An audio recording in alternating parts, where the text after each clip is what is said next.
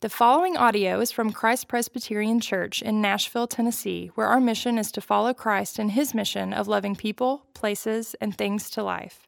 For more information about Christ Presbyterian Church, please visit christpres.org. The scripture reading today is from Galatians 3, verses 10 through 14. For all who rely on works of the law are under a curse, for it is written, Cursed be everyone who does not abide by all things written in the book of the law and do them. Now it is evident that no one is justified before God by the law, for the righteous shall live by faith. But the law is not of faith, rather, the one who does them shall live by them. Christ redeemed us from the curse of the law by becoming a curse for us, for it is written, Cursed is everyone who is hanged on a tree, so that in Christ Jesus the blessing of Abraham might come to the Gentiles so that we might receive the promised Spirit through faith. This is the word of the Lord. Praise be to Christ. Thank you, Mary Peyton. Indeed, it is the word of God. It is more to be desired than gold, even much fine gold. It is sweeter also than honey and the drippings of the honeycomb. Would you pray with me? Father, we thank you for your word inscripturated. We thank you for your word incarnated, the Lord Jesus, whom we celebrate this season and every day of our lives. Uh, we thank you for your Holy Spirit, and we pray now, Holy Spirit, that you would delight in your ministry of illumination, that you would open our eyes, help us to see in your word that when we fail, Jesus, the Son of God, on our behalf mightily prevails. For we ask it in his glorious name, the seed who crushed the serpent's head, and the Alpha and Omega. Amen. For those of you who ran out of time this Christmas season before you could watch uh, the Peanuts, Christmas special, I thought I would do my part to save Christmas for you by letting you see Linus uh, quote from Luke chapter 2, verses 8 to 14. He quotes the passage with such humble authority. But then at the end, it's kind of like a mic drop moment, isn't it? Where he walks over to Charlie Brown, right? He walks over to Charlie Brown, and he has just saved Charlie Brown's sanity with the only thing that could save Charlie Brown's or yours or my soul and that is the story of, of Jesus Christ. Um, and here's the thing that, that little babe in the manger scene came to reign as king. As heartwarming as it is for us to see Linus recite Luke chapter 2 that way, trust me, it was scandalous. It was treasonous. It was nothing short of revolutionary and subversive to Caesar's self appointed lordship as kurios. You have to understand that that little kid in the manger scene, he was a defiant kid that, that night. Uh, the majority of my uh, teaching time now, it seems, uh, at least in recent uh, months, has been devoted to the realm of apologetics. Apologetics at the upper school I teach with just a talented, wonderful uh, faculty of Bible teachers over there and, and I get to teach apologetics and uh, love what I do there with, with the students. I get to teach apologetics at the graduate level for Westminster Theological Seminary and Reformed Theological Seminary. And, and one of the things that, um, that I, I, share with my students at, uh, at the academy is that we're learning apologetics not just to make a grade, but we're learning apologetics so we don't have to be afraid. Certainly not afraid of the uh, predictable neo atheist arguments against Christianity that make the meme routes on Instagram. One of which goes like this The only reason that people wind up Christian is because they were indoctrinated as kids to believe the Christmas story and all that goes along with it. Now, let me just say something to parents. Trust me, it is a God honoring thing that we indoctrinate our children in the rich truths of Jesus Christ. So take heart. But that's one of the things that is said. The only reason anybody believes in Christianity to begin with is because they're indoctrinated as children in the Christian story, in the Christmas story. Um, I love to introduce my students to Dr. Sarah Salviander, who is a PhD astrophysicist. She's a Trekkie. You don't like that, Wayne, right? She's a Trekkie. She's a gamer. She checks all the nerd boxes, which I think makes her so cool. This morning, as I'm driving in, she tweets, and I just had to pull this up. She said this My brother and I were raised atheist in a secular country. We both converted midway through our doctorates. My atheist dad had no idea how he managed to produce two Christian kids. She tweeted earlier this week um, Charles Schulz, you know, the animator behind Peanuts, Charles Schulz insisted this scene, the scene that you just watched with the Linus, Charles Schulz insisted this scene stay in the show against the wishes of his animation partners, and thank God he did. How many children were ministered to with a Linus touching reading of this passage from Luke? Then Sarah, Dr. Salviander goes on to say, it certainly planted a seed with me. Now, if we could transport back to 1965 when the Peanuts special aired, and we could have stopped Linus and Charlie before he collected his scrubby little tree. You remember that scrawny tree that no one wanted, everyone made fun of, right? There, there's a little piece of that tree in all of us, right? Um, if we could have said, hey, Linus, that's great. What a beautiful story. You recited that so wonderfully. Now we understand what Christmas is all about. But would you tell us why it had to be as you recited from Luke 2? Why did it have to be that way? And Linus, profound theologian that he is, I think, would likely have quoted from another New Testament passage, Galatians 3 10 to 14, which Mary Payton read for us just uh, a few minutes ago. And he just might have said, uh, David, the reason it had to be this way is because you have a misplaced reliance which required a costly redemption, and you need the gift that keeps on giving. Yes, he would have said it just like a properly trained Presbyterian preacher three points. He would have said a misplaced reliance, a costly redemption, and the gift that keeps on giving. We see right here in this passage a misplaced reliance. It's not as heartwarming a passage in Galatians 3 10 to 14 as Linus' recitation of Luke chapter 2. Gets in our grills right out of the gate. Instead of singing a carol, it pronounces a curse. Verse 10 Cursed are all those who rely on the works of the law for their salvation. They're under a curse. He's quoting here Paul, Deuteronomy 27 26, where Moses takes the people of God up to Mount Gerizim and Mount Ebal, and he rehearses covenant blessings and covenant cursings with them, suggesting that the only way to avoid the, the curse of the covenant is by perfect obedience to Torah, perfect obedience to the law. Why?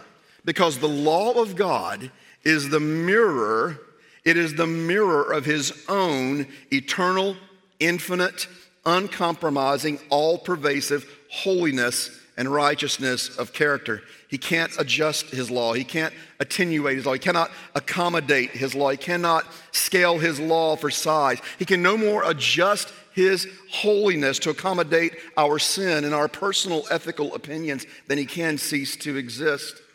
And Paul's point is if you're going to bank your your salvation on your own obedience to the law of God to save you, then, then you screwed yourself so badly you can't even begin to imagine. The law of God, please understand, the law of God demands perfect, painstaking obedience 24 7, all the days of your life, from birth to death, with a perfect attitude of joy gratitude, submission, and fear of the Lord as you meticulously ensure that you do not violate a single aspect of the law by fulfilling every jot and tittle of the law and by managing to never transgress any part of the law, no matter how minuscule.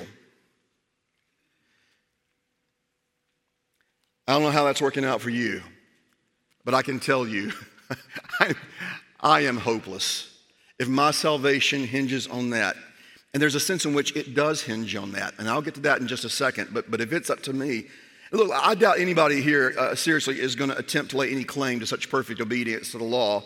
Yet that's what the law of God requires. The law of God crushes lawbreakers. What we do is we modify the whole scheme. Uh, as if doing enough good deeds to outweigh our bad deeds will somehow get God satisfied with us and, and keep God satisfied with us. Maybe, maybe you say, well, wait, David, uh, Paul didn't mean to use the word cursed, he meant to use the word curved because God grades on a curve.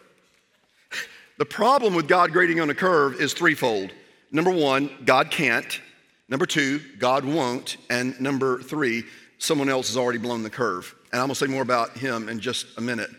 But, but I'll tell you this um, a couple of months ago, I gave an apologetics exam to upper school students, and uh, gave it, got it back, graded it. They knew they didn't do all that well on it. I knew they didn't do all that well on it. I'm passing them back out, and with one accord, in great harmony and unity, all the students started crying out, Grade on a curve, Mr. Filson, grade on a curve. I said, You want me to grade on a curve? I'll be happy to grade on a curve because I realize that, that many of you did not do very well, and so I'm going to grade on a curve. I just need to let you know, since I'm grading on a curve, someone in here has made a 100 on the exam, which resulted in weeping and lamenting and gnashing of teeth and flinging dust into the air, all that kind of thing.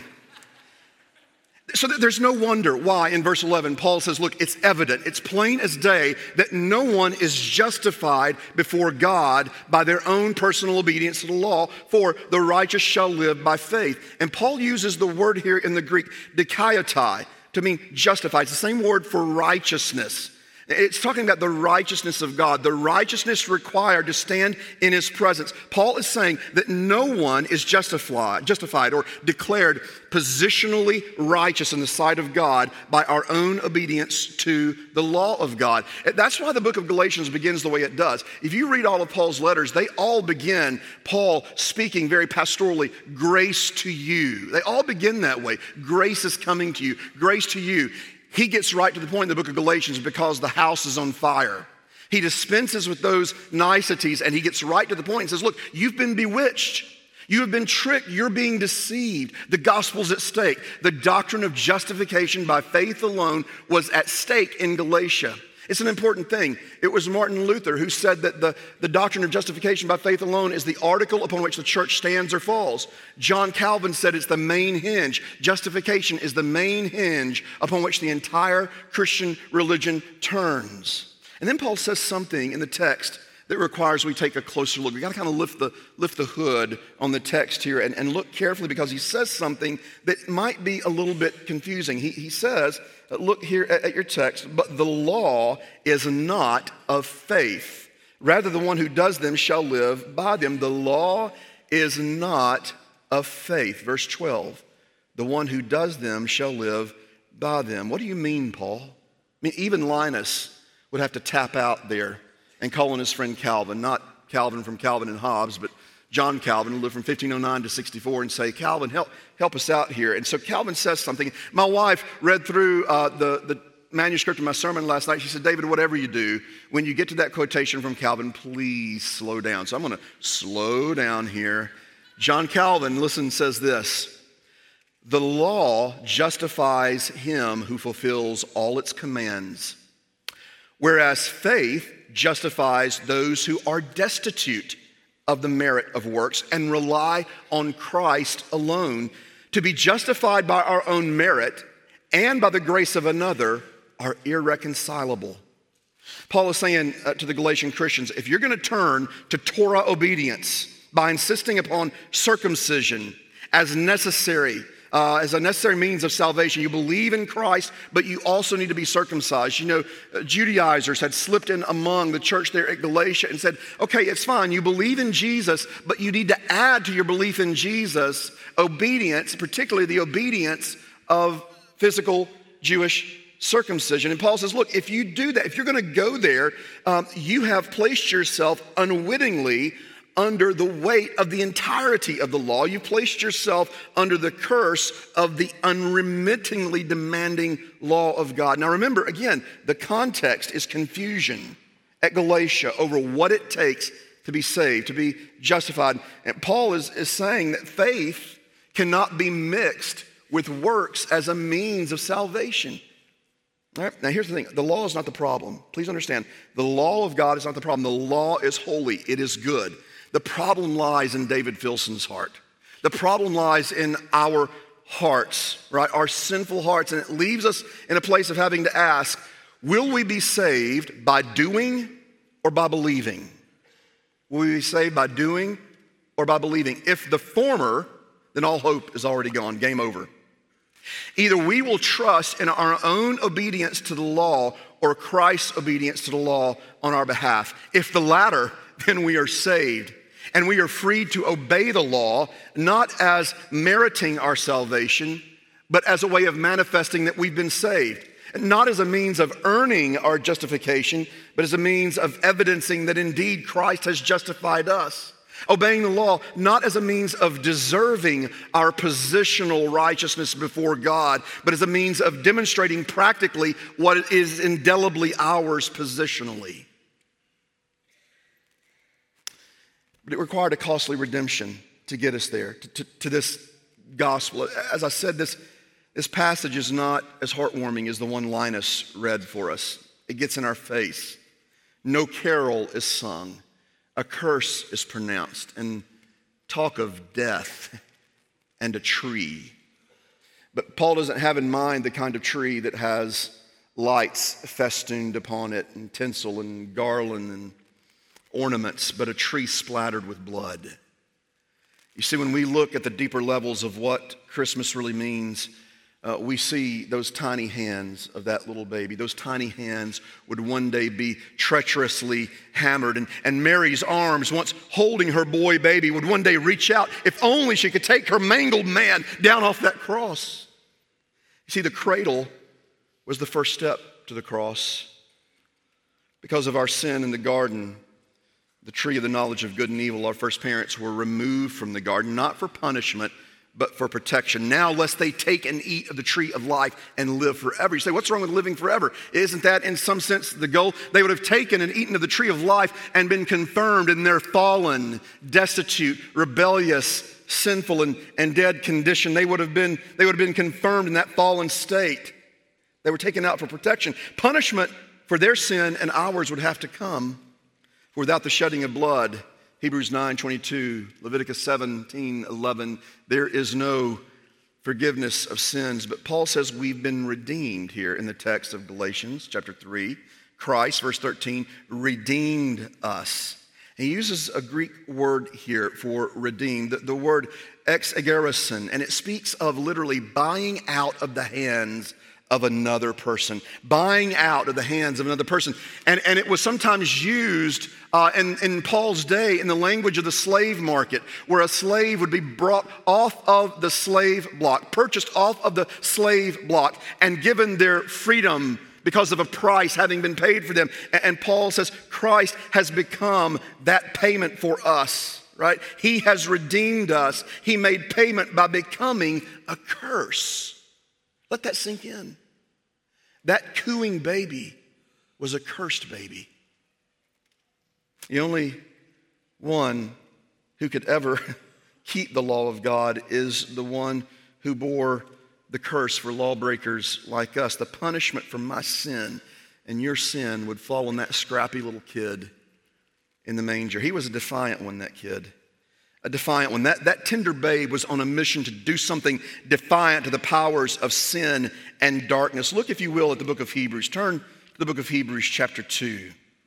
And in Hebrews chapter 2, we see, we see the mission of Christ. We see the defiance of, of that Christmas babe. In Hebrews chapter 2, beginning at verse 14, the author of Hebrews says, Since therefore the children share in flesh and blood, he himself likewise partook of the same things, that through death, he might destroy the one who has the power of death, that is the devil, and deliver all those who through fear of death were subject to lifelong slavery. For surely it is not angels that he helps, but he helps the offspring of Abraham. That's you. Therefore, he had to be made like his brothers in every respect, so that he might become a merciful and faithful high priest in the service of God, and to make propitiation for the sins of the people. For because he himself suffered when tempted, he is able to help those who are being tempted. So, Merry Christmas, Christ Presbyterian Church. You need not fear. We, we don't have to ultimately be afraid of the things that strike fear at the very core of our souls. Jesus came to destroy him who has the power of death, that is the devil, and to deliver you from your bondage to your fear of death. He came to destroy, he came to deliver. And you need to take this into the new year with you. You have a defiant king who will not back down. You need to let him assault your anxieties. You need to let Jesus assault your fears. You know, the video we just saw of Linus, did any of you notice, right? Peggy Metro pointed this out to me in the first service. Did any of you notice when Linus dropped his security blanket? As he's reciting Luke 2 and he's holding that security blanket that he never lets go of. But there was a point in the video, go back and watch it. When did Linus let go of his security blanket. Fear not. Fear not. And he let it drop.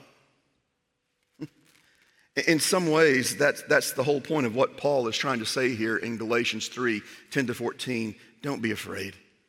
Don't be afraid. and work yourself into a lather thinking you've got to do something to get God's attention and keep him satisfied with you. There's a reason that Jesus said in Matthew 11, 28 to 30, Come to me, all you who labor and are heavy laden, and I will give you rest. Take my yoke upon you and learn from me, for I'm gentle and lowly in heart. My yoke is easy, my burden is light, and you will find rest for your souls.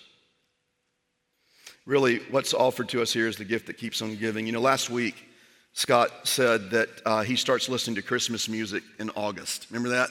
That's a little extreme, honestly. I mean, I start listening around mid September. Um, and I like seeing all the decorations come out. It's, it's, never too early for me. I like to see them all come out Halloween and Thanksgiving and Christmas. I like to see all the decorations come out. And please understand, I can take in stride, trust me, I can take in stride and absorb all of the judgy comments of all of you after Thanksgiving only legalists with great ease. You know, oh, you shouldn't put decorations up until after Thanksgiving. You shouldn't be listening to Christmas music until after Thanksgiving. Listen, I'm, I'm free in Christ. I don't have to deal with your legalism. Now, I don't know, though, if you're like me in, in this regard. Um, I go into a funk after Christmas. That's not good. It's not even funny. When the decorations start coming down, I start to spiral. And here's the thing, right? The official 12 days of Christmas go through January 5th. I say we leave everything up. But, but we, we love this kind of thing. We love the lights. We love the decorations. We love it because we love to get gifts and we love to give gifts. We love the anticipation of what is ours and is waiting for us. In this text, verse 14, Merry Christmas, here's your gift. So that in Christ Jesus, the blessing of Abraham might come to the Gentiles, so that we might receive the promised Spirit through faith. And this is the gift that keeps on giving. Because you are in union with Christ by trusting and believing in Him, the blessing of Abraham is yours. What is that blessing? It is that the covenant gospel of God would be for every tribe, tongue, and people, that all nations would receive the Holy Spirit. You ever thought about the fact that, in a very real sense, Mary's pregnancy was prophetic of Pentecost? Because you are every tribe, tongue, and nation. You are the far flung corners of the globe. You are, you are the nations, right? We are. Whatever your ethnicity, right? I know a little of mine. I'm part Scottish, part English, part Irish, part Dutch, part redneck, part Cherokee. That's me, all right? I got all that in me. Whatever you got in you. We are the nations, but we are the children of Abraham. We are, Galatians 6 16, the, Israel of God because we are the church. And we are the church because we are Israel. That's, that's the theology of the, of the New Testament. The gospel that Abraham had preached to him. And yes, Galatians 4, verse 8 says that Abraham, all the way back in Genesis 12 to 17, had the gospel, the same gospel you and I believe, had the gospel preached to him all the way back in Genesis. Abraham believed that gospel and he was declared justified, positionally righteous and accepted by God. We see that in Genesis 15 6, in Romans 4, verse 9 and 22, and in Galatians 3 6. So, Merry Christmas. You just opened up the present, the gift of justification. And as Russ said on Christmas Eve night, just a few nights ago, it's what you need more than anything, whether you realize it or not is to be right before God. The righteousness that is yours was won for you by Christ. So here's the thing He's class the one that blew the curve. He's the one that scored a 100 on the law of God. He's the one that's blown the curve by perfectly obeying the law, but he obeyed the law perfectly for you so that you don't have to hold out hope that God might grade on a curve and let you in. He wouldn't, and besides, you and I are infinitely below the curve anyway. So maybe it could be a new Christmas carol among us that we could sing this My hope is built on nothing less than Jesus' blood and righteousness. And if you're justified, it's because you're regenerated. You've been brought from death to life, from darkness to light. You've been made alive with the first touch of Christ. And as a justified person, you live. Jesus says in John 10, I have come not that they may have the redundant, but the abundant life. You live because of this truth, because of faith. Faith in what? Faith in the alive from the dead Savior, Christ Jesus. You see, the object of our faith is not our faith. The object of our faith is our faithful Savior. And Paul is quoting here Habakkuk 2, verse 4 the righteous will live, the just, the justified will live by faith. All the way back in the Old Testament, from Abraham to Habakkuk, this truth is deeply rooted in Scripture. We live, we enjoy eternal life by faith. But here's where it gets deep the life, the life that is in view here in the Greek is zesatai. It is eternal, eschatological, future, forever, for all eternity life. But it is not like a present that is wrapped up and you can't touch it yet. It is yours now. The future life promised to you invaded the present and is yours. Eternal life is your present possession. You already have the indwelling of the Holy Spirit. Paul says that's why all this came about, so that we might receive the promised Holy Spirit through faith. He's a spirit who illumines your understanding of the Bible and helps you understand what the Word says, 1 Corinthians 1 and 2. He is the spirit of assurance, Romans 8, 15 to 17, by whom we cry, Abba, Papa, Father. He's a spirit of illumination, a spirit of assurance. He is a spirit of adoption. Galatians 4, verses 4 to 7. Turn a page and look at what Paul says. This is incredible. Galatians 4, verses 4 to 7. Paul says, But when the fullness of time had come, God sent forth his son, born of a woman, born under the law, to redeem those who were under the law, so that we might receive adoption as sons. And because you are sons, God has sent the Spirit of his Son into our hearts, crying, Abba, Father. So you are no longer a slave, but a son. And if a son, then an heir through God. Is it any wonder we sing here at Christ Presbyterian, I am no longer a slave to fear. I am a child of God. He is the spirit of illumination, the spirit of assurance, the spirit of adoption. He's the spirit who helps us pray, Romans 8, 26 to 27, when we don't know how to pray as we ought. Have you ever been there? Have you ever prayed what feels like a confusing prayer? I, I, love what Thomas Brooks, an old Puritan, once said that God, the Holy Spirit, knows how to pick sense out of a confused prayer. That's good news. He helps us when we don't know how to pray as, as we ought with groanings too deep for words. He is the Spirit of resurrection. If the Spirit of Him who raised Jesus from the dead dwells within you, He who raised Jesus from the dead will also give life to your mortal bodies through a Spirit who dwells in you. See, here's the Christmas gift to you is that the very body you're setting in right here, right now, that very body is someday going to be raised incorruptible, no longer susceptible to sickness and sin and decay and weakness and fragility. That very body is going to be raised, conformed to the resurrection body of Christ, fit, fit for forever Christmas celebration in the new heavens and the new earth. The reality is whenever we say Merry Christmas, we ought to also hear the echo of Happy Easter. You know, it's like Christmas every day. But if, if Christmas is the celebration of Emmanuel, God with us, Jesus dwelling with man, John 1, verse 14, then think about this the Spirit of Christ indwelling you and me is Christ forever with us. It's the gift that keeps on giving, right? Christ indwelling you as the promise of eschatological hope that we will one day partake of the tree of life, Revelation 22 14. And we will be conformed forever, no longer susceptible to sin and sickness and all of those things, confirmed forever, sinless, whole, healthy, made perfect. See, here's the reality.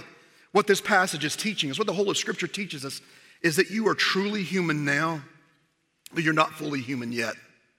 You're truly human now, but you're not fully human yet. As we read in 1 Corinthians chapter 2 verse 9, what eye has not seen, nor ear has heard, nor has entered the imagination of the hearts of man, the things the Lord has in store for those who love him. Or as a group of theologians once said, Bachman Turner Overdrive, you ain't seen nothing yet. Merry Christmas, Christ Presbyterian Church. In the meantime, welcome. Christmas supper is going to continue right here. Let me pray. Gracious Father, we thank you for your goodness. We thank you that these words are true, that your steadfast love uh, never ends. Your mercies are new every morning.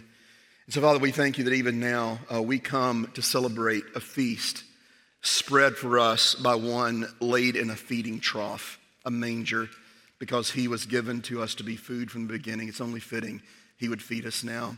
Oh, we thank you for all these things, and we offer this prayer in the matchless name of that defiant King, our Lord Jesus. Amen.